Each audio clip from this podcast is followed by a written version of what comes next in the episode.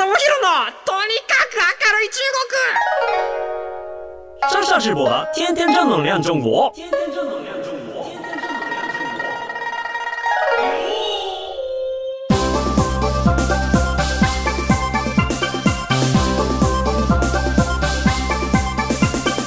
シャシメンシメン大家好，我是上校直播。皆さんこんにちは。中国ビリビリナンバーワン日本人インフルエンサーコンテンツプロデューサーの山下智博です。日本放送ポッドキャストステーション山下智博のとにかく明るい中国今週も張り切ってまいりましょう。というわけでですね、あのーお花見に行くぞ行くぞって言ってたんですけれども、愛媛県に行ってまいりました。デジタルコーディネーターっていう職に就かせてもらって、まあ、半年の間に僕が4回目5回目ぐらいの愛媛訪問っていう感じですね。あのー他にも何名かコーディネーターの方いらっしゃるんですけれども、皆さん、あのーお忙しいっていうこともありまして、なかなかこう愛媛県には訪れてなかったりとか、訪れたとしても、あの、日帰りで帰られたりとかっていう方が多い中で、まあ僕は毎回毎回平均2泊から3泊するっていう、あの、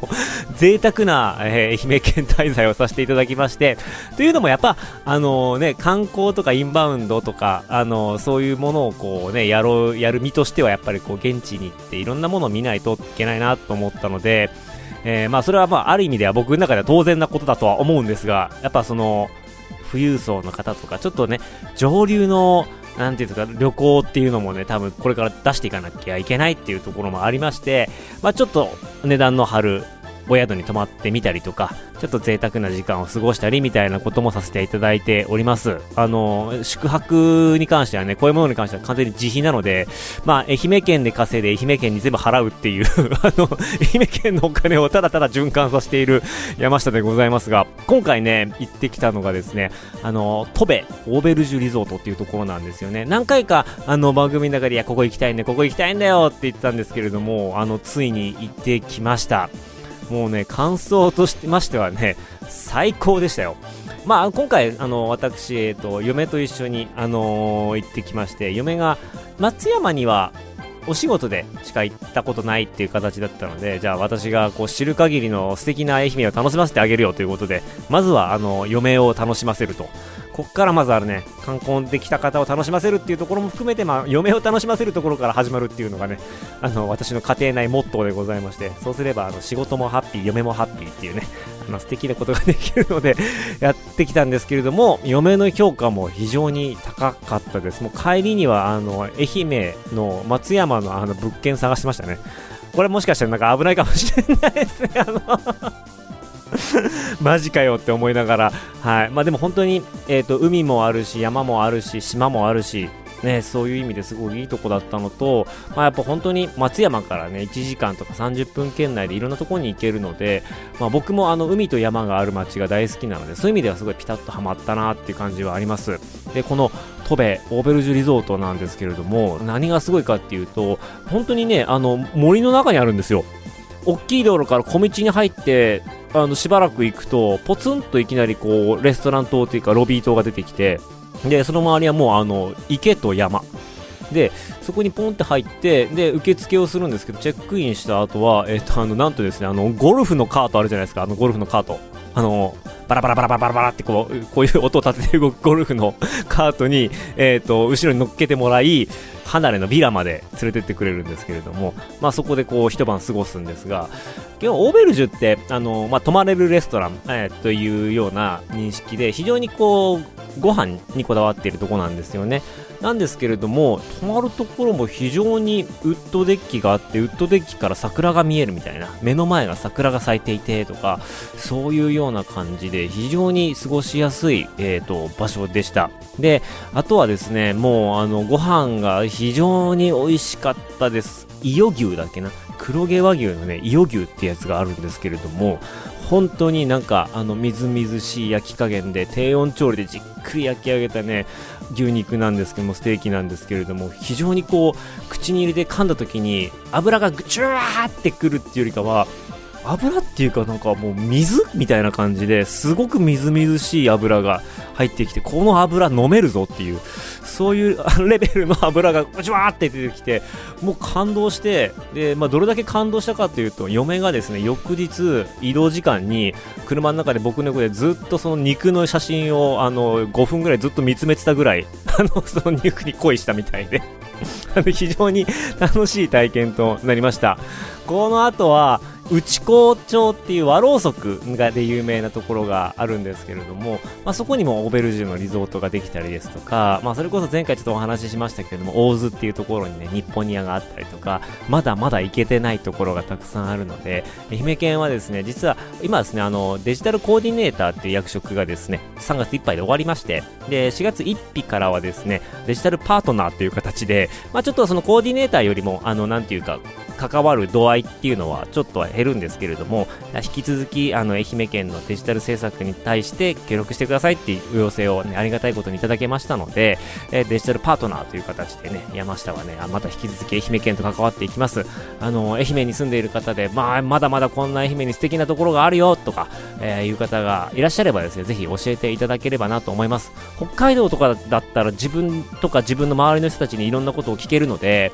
いろんなところにアクセスできるんですけども、愛媛県はね、やっぱなかなかこう、知り合いもなかなか全然いないっていう中なので、もしいい情報があったら教えていただければと思います。えっ、ー、と、もうね、松山もですね、ソウルと松山空港とあとあの台北と松山空港っていうところの国際便が復活していよいよインバウンド盛り上がってくるぞっていう中ですでさらにそこからねいつの日かまあ今年早めにこう上海松山便っていうのがもともとあったんですけれどもそれが復活してくれればね余計こう中国との結びつきっていうのも広がってくるでしょうし、ね、今度は今ちょっとねあの松山にうまいこと愛媛にうまいこと僕の友達の有名人たちを呼んでこれないかみたいなことを画策はしているんですけれども、まあ、それが実現できるようにちょっと僕も頑張っていきたいなと思います。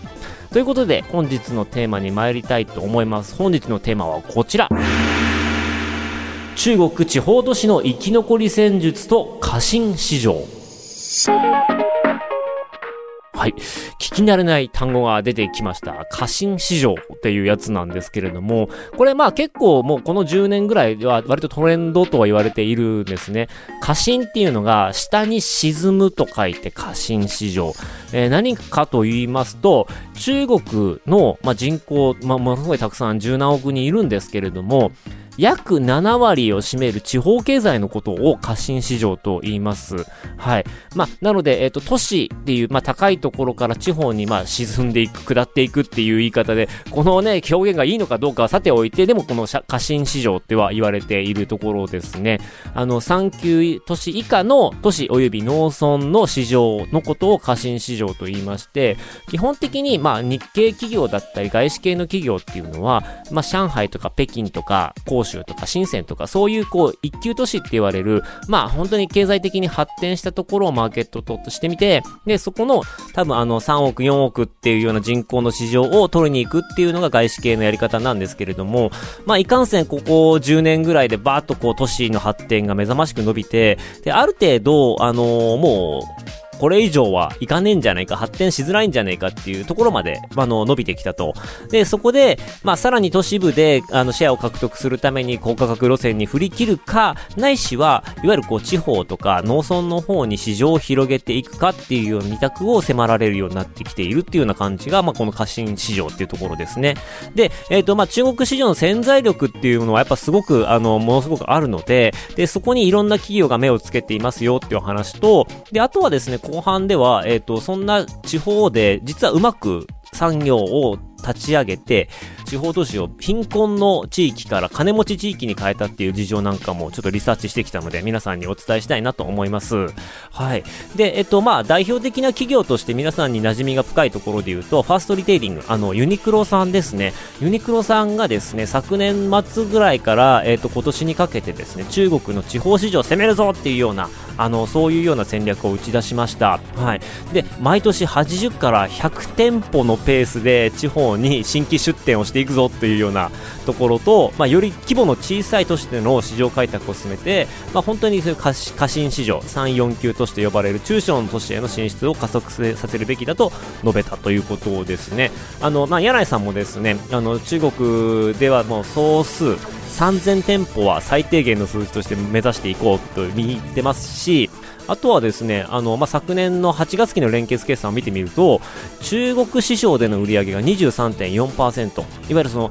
えユニクロの約4分の1の売り上げは中国からできているというところで、まあ、あの柳井さんも率直に言ってユニクロの成功の半分は中国市場によるものだということで、まあ、中国非常に重視しているということが伺えます、まあ、あの都市部でのユニクロの知名度っていうのはもう完全に取れたのでじゃあここからどういうふうに地方に行けるかっていうところが非常に課題になってくるんですけれども、まあ、その地方と都市部っていうところで考えると、まあ、都市から発展させて中国に行くって今のユニクロさんみたいなモデルと,、えー、と地方から都市にのし上がっていくモデルのこの2つがあるんですよねで地方から都市にのし上がっていくモデルで言うと、まあ、何度かお話ししたことがあるんですけど、ピンドードーっていうような会社だったりとか、えー、そういうところ、あとは動員ですね、あの中国版 TikTok っていうところがだからうまくいってるんですけれども、個人的には都市から地方に行く方が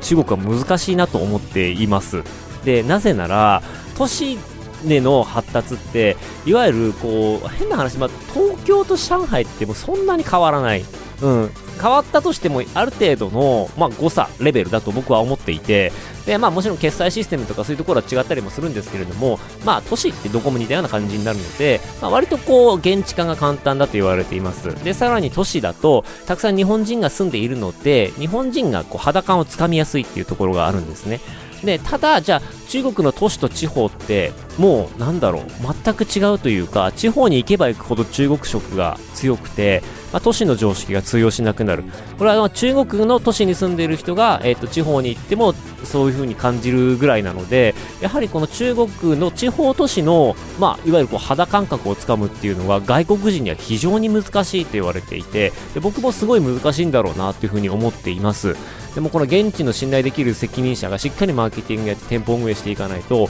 うまくいかないぞっていうところがあるので、ここユニクロさんがうまくできるかどうかっていうのは非常に今年来年度っていうのはうまく期待ができるというかあの着目していきたいなっていうふうに思っています、まあ、ただユニクロさんはユニクロさんなので、えーとまあ、都市に憧れを持つ人がねそのままユニクロを買ってくれるんじゃないかっていうところでうまくいくっていう見方もあるんですけれども一方であのスターバックもですね、えー、とこちらうまくあの都市部での、えー、と伸び悩みが出てきまして地方を目指していきますっていうところで、えー、とニュースが出ていました。はいで、えっと、もうすでにですね、スターバックスさんは、2022年度末、あ2022年末時点で中国に6019店舗展開しているみたいなんですけれども、まあ、これを2025年までに3000店舗増やして、あの、300都市9000店舗にするっていう大きな目標を掲げています。あのー、まあ、ただ、えっ、と、ユニクロさんって、あの、商品開発力やばいじゃないですか。ヒートテックとかエアリズムとかもう訳が分かんない技術使いまくっていてやっぱあの同業他社の追従をまるで許さないようなところがあるんですけれどもカフェって豆どれだけいいものを使ったとしても限界があるしあとはどちらかっていうとブランドとか空間を売りにしているっていうところがあるんで割とそういうコンセプトを作って後続がどんどん追い上げてくるっていうところがあるんですよね。でこの番組でも昔お話ししましたけれどもラッキンコーヒーっていう中国のコーヒーのファストチェーンがあるんですけれどもまあ実はこのラッキンコーヒーはですね2022年にあの店舗数でスタバを抜いたってというニュースがありました。だからもう店舗数でいうとラッキンコーヒーが今、あの国内で1位。で、他の店舗もあの完全にもうものすごい勢いで、えっ、ー、と、追いつけ追い越すで、スタバを脅かす存在になっています。で、スタバがちょっと最近低調している理由としては、まあ、コロナ禍で、やっぱりこう、打撃を受けたんですよね。で、他のチェーン店は、実は業績そこで伸ばしたんですよ。で、何がスタバに足りなかったかというとですね、あの、スマホオーダーとデリバリーって言われています。で、え、ー、と、まあ、空間を売るスタバさんはですね、やっぱりこう、空間に来てほしい。えー、現地店舗に来てほしいっていうところがあったので、あの、スマホオーダーとかデリバリーっていうのをそんなに重視していなかったんですよ。で、一時期僕も2010年代中国にいた際に、あの、デリバリーアプリとか使っていたんですけれども、要はその、お昼時とか午後とか、ちょっとみんなで社員と一緒に、あの、まあ、コーヒー飲みたいで、ちょっとスタバあるかなって言って、こう、中国のアップ、デバイアプリ探してもスタバないんですよ。スタバ出店してないんですよ。なんかやっぱそこはやっぱ来てほしいっていうのがあって。で、我々っていうか中国の人たちはどうしてたかっていうと、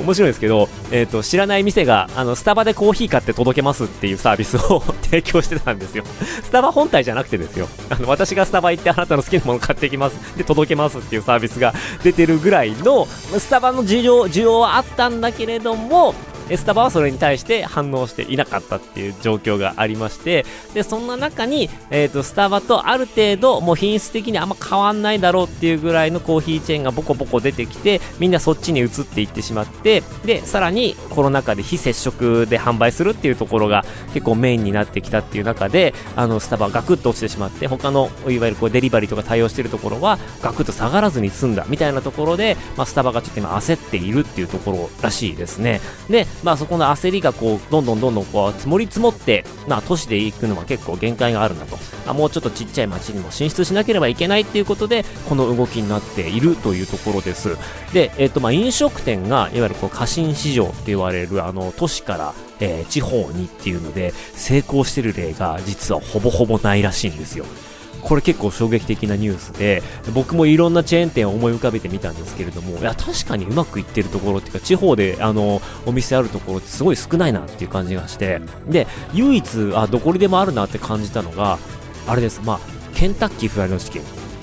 ケンタッキーは地方でもたくさんあるなと思って、えケンタッキーいろいろ調べてみたんですけれども、ケンタッキーは実は地方に進出する際に、えー、都会とはまるで違うこうサービスを広めていって、顧客を獲得していって、その、えっ、ー、と、ケンタッキーのマーケティングがちょっと恐ろしいので、ちょっと皆さんにもここで 紹介したいなというふうに思います。あの、地方って最初僕もね、お話しした通り、もう生態系がまるで違うんですよね。あの、皆さんの地方に住んでいる方の収入っていうのも、都市部の半分だったりとか、3分の1だったりとかって結構差がついてしまっていて、まあ、可処分所得っていうもの自体が、えっ、ー、と、非常にあの、都市に比べたら少ないと。まあ、その分、えっ、ー、と、家賃だったりとか人件費が低かったりっていうところはあるはあるんですけれども、まあ、そんなわけで、あの、朝からコーヒーを飲んで、パンをかじってみたいな、そういう生活ではないんですよね。ねで、あの、中国特有の、まあ、お粥が朝ごはんだったりとか、えっ、ー、と、すごいさっぱりした麺が朝ごはんだったりとか、ヨーテオっていう、あの、まあ、ちょっと揚げパンみたいなものが朝ごはんだったりとかっていう、あの、本当に中国らしい生活っていうのが残っていて、外からの文化っていうのはまだまだ入りきっていないっていう、もうなんかやっぱ、あの、ケンタッキーとか、あの、スターバックスとかってもうハイカラすぎるみたいな、なんかそんな感じだったらしいんですよね。で、あの、そこでケンタッキー何をしたかというと、まあ、店舗は作るんですけれども、あの、二つの密着を作ったっていう記事が出ていました。で、それは一つはね、地域コミュニティを作るっていうことだったらしいです。で、お店にいろんな人が集まれるようにするっていうことをまず目指したらしいです。で、具体的に何をやったかっていうと、まあ、地域の人たちに挨拶して、まあ、どんどんどんどんこの携帯のあの WeChat ですよね。まあ、交換してグループチャットを作っていくんですって。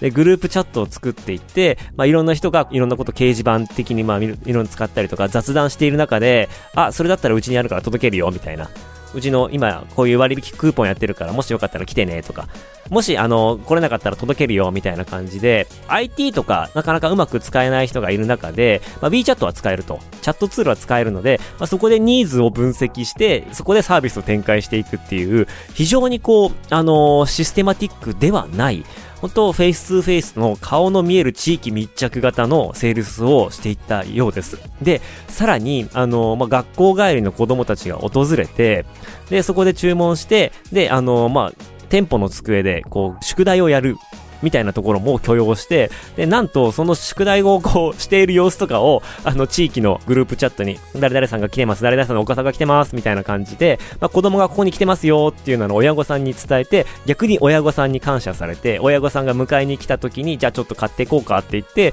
ケンタッキーの商品を買って帰るとかっていう、ここまでしてケンタッキーは成功するっていう、あの、地方経済の、なんていうか、ものすごい障壁というか、なんか、あの、外国人にはなかなか、なかなかここまでできないよなっていうようなサービスを地方でやっているケンタッキーフライドチキンっていうのが、やべえ、すげえっていう風になってます。で、あとは、えっと、メニューの地域密着。で、中国、まあ、先ほどお話ししたように、例えば麺だったりとか、お粥だったりとかっていうのが朝ごはんって言ったじゃないですか。でもケンタッキーフライドチキンって、あの、鶏肉のね、フライドチキンのお店ですよね。朝ケンタっていうのができましてですね、そこではなんとね、お粥でしたりね、あの、そういう揚げパンだったりね、あの、麺だったりとかっていうのをもう提供するようになりました。あの、全然、全然本業じゃないのに、まあその地域のビジネスのために、そういったメニューを開発して、地域ならではの特色のある、えっ、ー、と、朝ごはんを提供していって、で、そこでニーズを獲得していくと。で、さらにそこで人気が出たメニューがあれば、他都市とか別の場所でも提供していくと。で、なのでも外資系ファーストフードチェーンで初めてお箸を出すようになったの、お店がケンタッキーフライドチキンだそうです。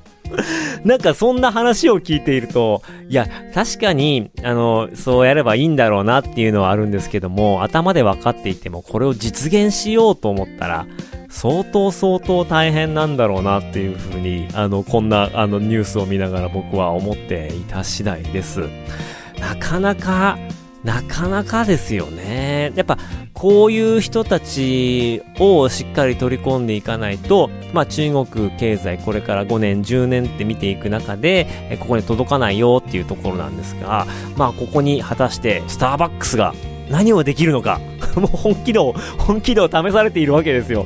えっ、ー、と、おしゃれな風を吹かせて、あの、皆さん来ていいですよ、みたいな感じでね、キザな感じのスターバックスで行くのか、もうそれともね、地域密着型のね、あの、コーヒーを、なんだろうな、どういうふ、どういうふうにするんだろうな、スターバックスあるまじき行為ができるかどうかみたいなところにスターバックスの今後の運命がかかっているのかもしれません。まあ、このあたりでね、ちょっと僕、また、今年さすがにコロナも明けてですね、中国と日本行き来できるようになっていくっていうところもあるので、あの、僕もちょっと中国に行った際にはですね、都市部だけではなく、ちょっとそういうような小さい町とかにもお邪魔して、なんかできないかな、そういう、あの、リサーチだったりとか、そういう人たちとお話ししたりとかできないかなというふうに思っています。皆さんどうすかね？ユニクロさんと、うん、スターバックスさん。俺中国の過信市場って言われる、こう、地方都市での成功がうまくいくかどうかっていうところをですね、ちょっと皆さんのコメントもいただければなというふうに思っております。はい。なかなかね、この今いろんな事情が重なって中国に進出するっていうところに、あーって二の足を踏むっていうことは結構多くなっていくかなと思うんですけれども、まあ一方で日本企業で言いますと、あのパナソニックさんがね、今あの中国でパナソニックマンションなんかも作ったりとかしてるんですよ。はい。なんかこの話とかもまた来週お話できればなというふうに思っています。